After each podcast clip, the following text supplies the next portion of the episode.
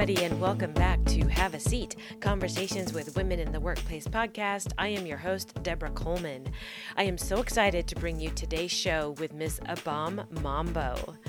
Abam is a absolute girl boss who's lived and led teams on three continents. A writer, lawyer, and podcast host herself, she is the founder and creative mind behind the podcast Mama Talk Talk a media platform whose mission is to spark needed dialogues in workplaces and communities by inviting guests to share their stories and diverse perspectives. Sound a little familiar? As a regional leader, she has lived and managed teams in North America, Africa, and Asia. She is a prize winning writer and has been published in magazines in North America and Africa. Abam is currently working in Singapore, which is where she recorded our show today. I was so excited to hear that. That was just so fascinating to me. Um, but her journey didn't start there. I am so excited to share with you Abam's story and her message of what to do when opportunities come calling and how you should just take that chance because you just never know what doors may open to you in the process. So I can't wait to share her story with you today. So without further ado, here is Miss Abam Mambo. So, welcome back, everybody, to Have a Seat Conversations with Women in the Workplace podcast. And joining me today is Miss Abam. Abam, hello and good evening, and thank you for joining me today. Absolutely, Deborah. You're covering a topic that's near and dear to my heart, so I'm thrilled to be here. Oh, good. I am thrilled too because you are one amazing lady, and I can't wait to introduce my listeners to you. This is going to be so good. I'm so excited. Um, so let's dive right into it. You are not to like brag too much or make you blush, but you are a. first of all, your you know your website and everything that you are about is amazing. Um, you are a highly sought after speaker, prize winning writer, lawyer, and podcast slash YouTube host. So, I mean, that's just to name a few of the wonderful things that you're all about. um, so, to give my listeners a better idea, could you share with us a little bit about your um, history and your career journey and where you're at so far?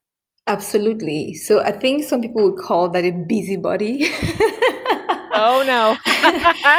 I have um so I just where can I start? So I was born in Cameroon, moved from there to the US at age 16, and then naturalized, did high school there, college there, law school there, practiced, and then um, about nine years or so into my career, I got an opportunity to move to South Africa to work. My company moved me there and then decided, you know, they had an opportunity in Singapore, moved me there. So I'm speaking to you now from Singapore. So, um, you know, this is, I love to travel. I love change. I love dynamism. So yeah, that, that's, that's me in a little, little nutshell. We can unpack all of that. Oh my goodness. And that really was a nutshell, folks, because if you read all that Abam is about, you will see you did a beautiful job wrapping it up because you are you definitely go outside the box. Um you're you're calling in from Singapore. That is amazing. Wow. Yes, yes, that is I'm, so great. I, I think I'm 16 hours ahead of you. You're in, you're in Pacific time, right? yes, that's right. Yep, I'm 16 that's hours right. ahead. Oh. So it's, it's already tomorrow wow. morning for me. it's already Wednesday for you. Well, hello Wednesday morning. Look at you. wow. Oh my goodness. Well, that's that's I again, I know you just touched on a little bit about about what you're about, so thank you for kind of catching us up to where you're at. Um, but as a self-professed nomad who as you just ex- wonderfully explained your traveling um, mm-hmm. um, aspect of your life, can you please share your experience framing your career as an expat? Yeah, so it didn't start that way. It didn't start that way at all. So, um, as you mentioned, my, my, my primary occupation is I work as a lawyer. I'm a lawyer in tech, and mm-hmm. I I came out of law school, practiced for four years at a law firm as a litigator. Decided to go in house in pharma did that specifically employment law and you know that's why i'm so passionate about this whole your whole podcast and you know women in the workplace because a lot of what i did in the first almost decade of my career was really focused on equal employment uh, practices in the workplace mm-hmm.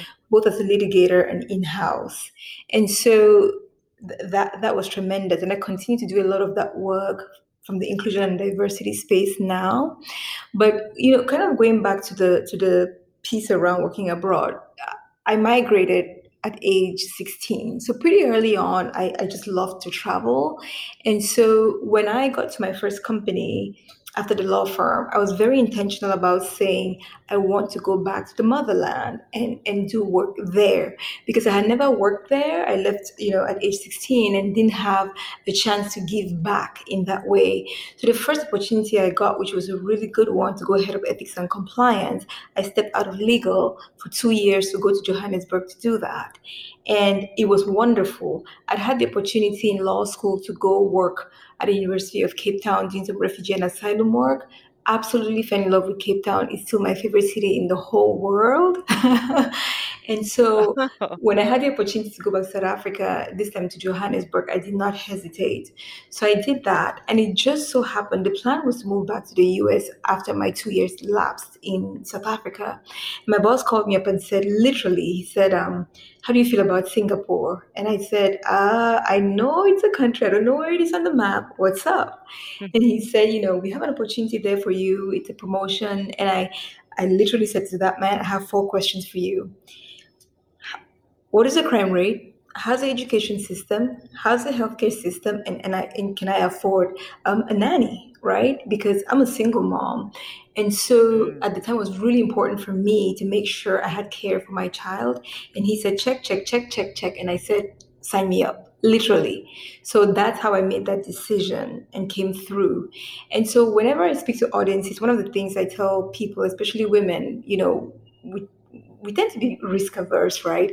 I always say when mm-hmm. opportunities come calling, know what you're about, know what you need, and when an opportunity comes, if it checks those boxes, say yes, figure out the rest later. That's exactly what I did. I said yes when my four boxes were checked, and I figured out the rest later for the last three years. wow, my head is spinning just listening to that. oh my goodness. So, wow, I don't even know where to begin. So, that's how you ended up in Singapore, and that's where you've been for the last three years. Is that correct? Yes, yes. Okay. Oh my gosh. And so, well, to be fair, you had, it sounded like you had a very adventurous spirit from the word go. I mean, anyway, it was sort of in your blood. So you weren't, you don't seem like a timid mouse to me. So the, so traveling really seemed like a part of you. So mm-hmm. when you were presented with this opportunity to work in Singapore, it must have felt like it was in your wheelhouse to do so.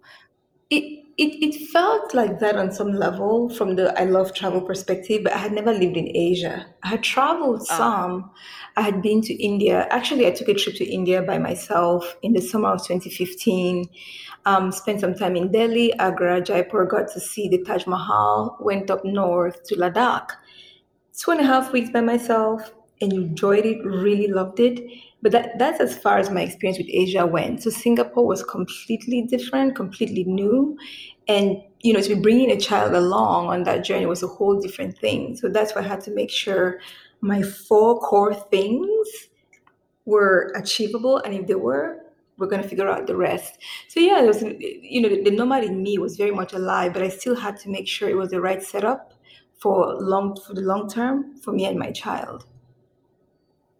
Absolutely. I can certainly appreciate putting your child first uh, because that uh, that is going to just have a ripple effect on everything moving forward, I would assume. Yeah. Um, but what a brave choice you made. And I love the four questions that you um, I'm going to make note of that when I listen to this show later. I am going to write those down. but uh, and I love that advice also because I find that as women, especially, and I'm sure you do, you in all your speaking engagements and the people you meet, that we, as you've kind of pointed out, women are we team we tend to be a bit more timid in taking career risks. Mm-hmm. Why do you think that is, from your perspective? I think part of it is just the way the world is set up, right? Where, uh, you know, the career opportunities I've had have been in, in increasingly senior roles. So if we don't see many women in senior roles, we think we can't do it, right? And if we don't see, and I'm going to speak a little bit now from the perspective of a, of a Black woman, if we don't see a lot of Black people traveling, and working abroad, it almost seems like it's not a thing, right? So visibility is really important when we talk about risk because a lot of times most of us are not pioneers. Most of us are not going to be the ones to chart the course. But if somebody else does it, then we can try. So I think that's one thing is, you know, we need as women to see more and more women doing different things, being more senior in organizations or being entrepreneurs, then we'll do it. I think there's power in numbers.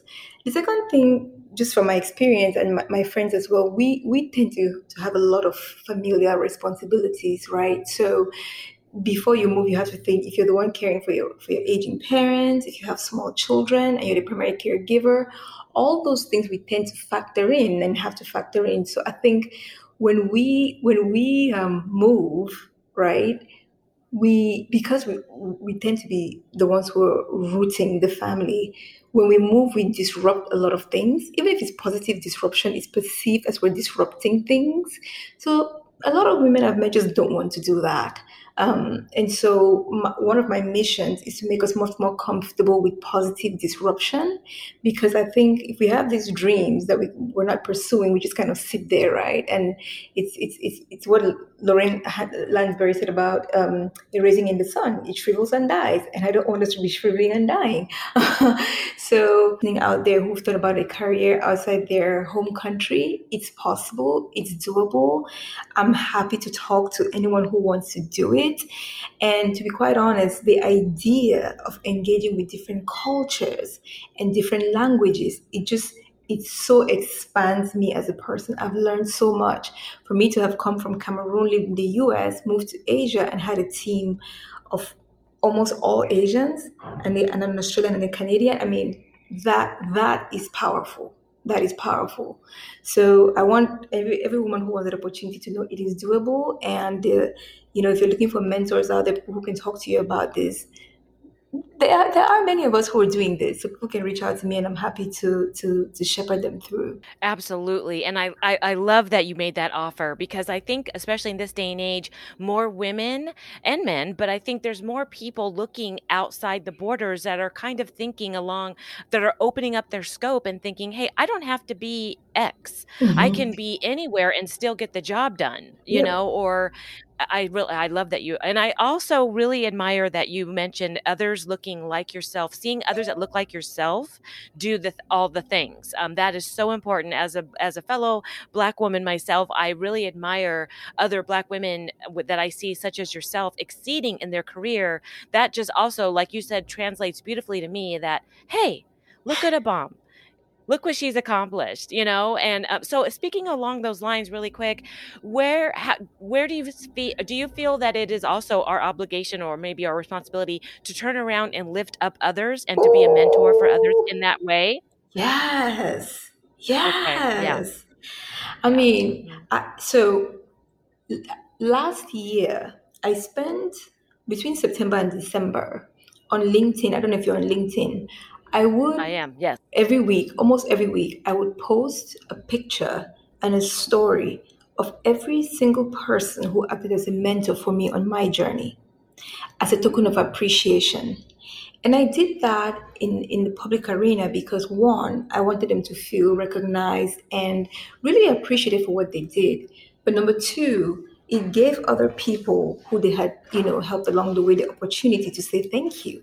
So what was so powerful about that is, and you know, some of these posts went from 5,000 views to 21,000 views and a lot of comments. Wow. And the thing that was beautiful about it for me, beyond me saying thank you to them, were other people who were who had been impacted by them coming on the page or under the post and saying, "This person did this amazing thing for me." You know, Adriana did this for me. Zach did that for me, and so, and so it became a, celebration, an online celebration of mentors.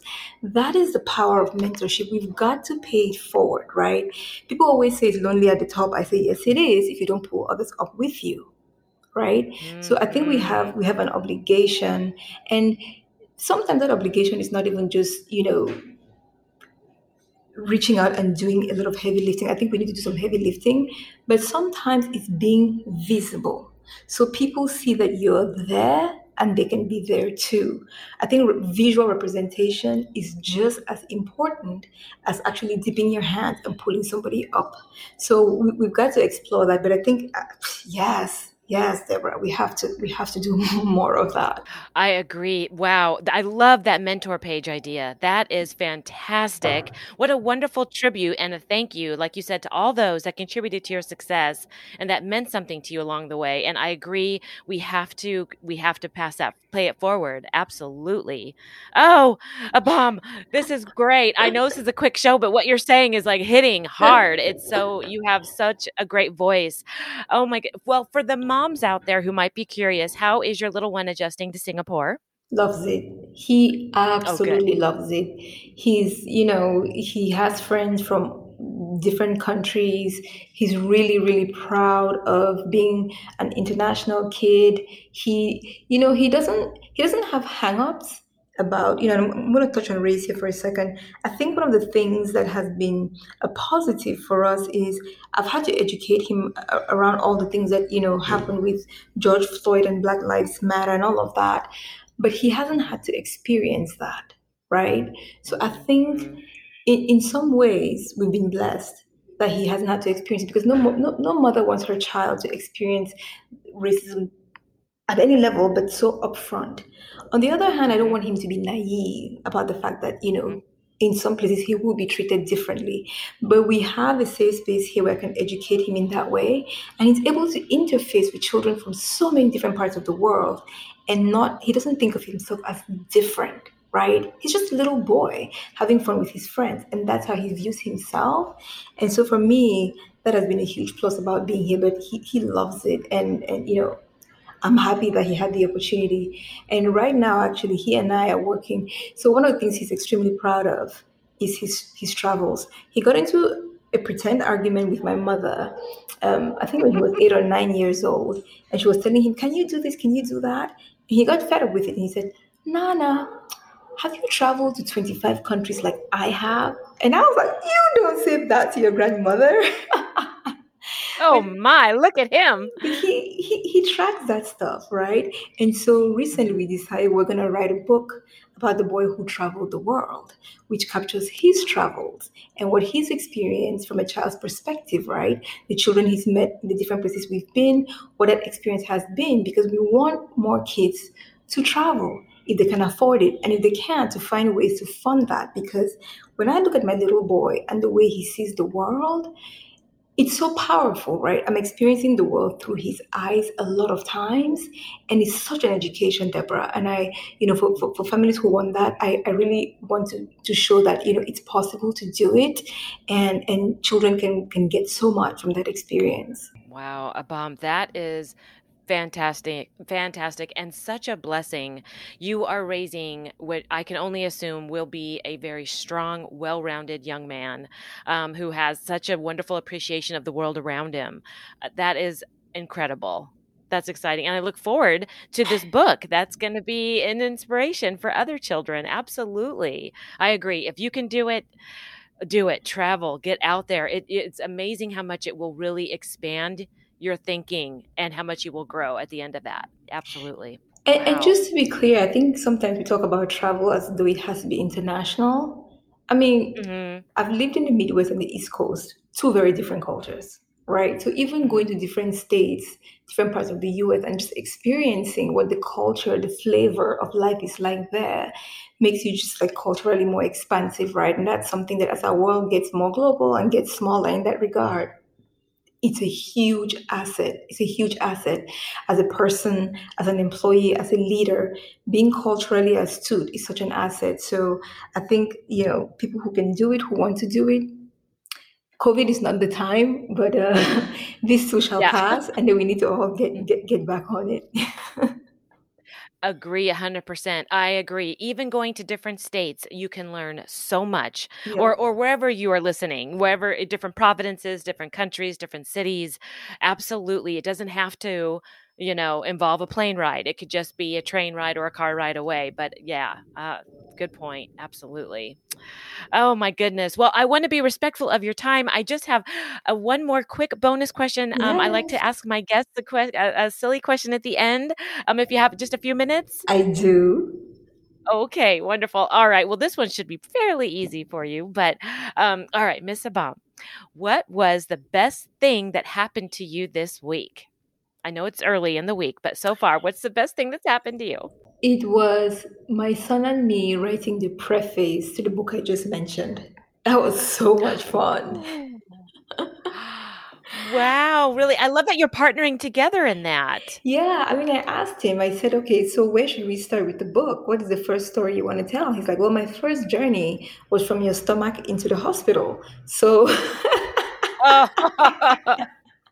So I was like, oh, okay. So we made that the preface and wrote about that. So that was really, really, really fun um, to kind of write it with him there and him kind of chiming in and putting in his own words and giving me a sense of what he wanted to talk about. So that was the, the best thing that happened to me this week so far oh, I love it. Oh, what a what a smart young man you have on there. Oh boy, he's uh, personality galore. That one. He's just like yeah. Mr. Mr. Popular, Mr. Love Everybody. and I'm sure, just like his like his mom, uh, that will come shining through in the book. I have no doubt. Your both your personalities will definitely. Um, well, before we close out, would you like to briefly mention Mama Talk Talk and your podcast? Absolutely. So, thank you first of all for this opportunity, Deborah. I would love to come back anytime. I love what you're doing, and um, on Mama Talk Talk, it's a podcast. It's on hiatus right now, but it's it's an amazing podcast not because of me but because of the, of my guests and the idea behind it which was really to bring diverse perspectives from everyday people around the world. So i was getting sick and tired of you know hearing the talking heads and, and experts and i really wanted to know what is life like for the everyday man the everyday woman on any given topic in different parts of the world.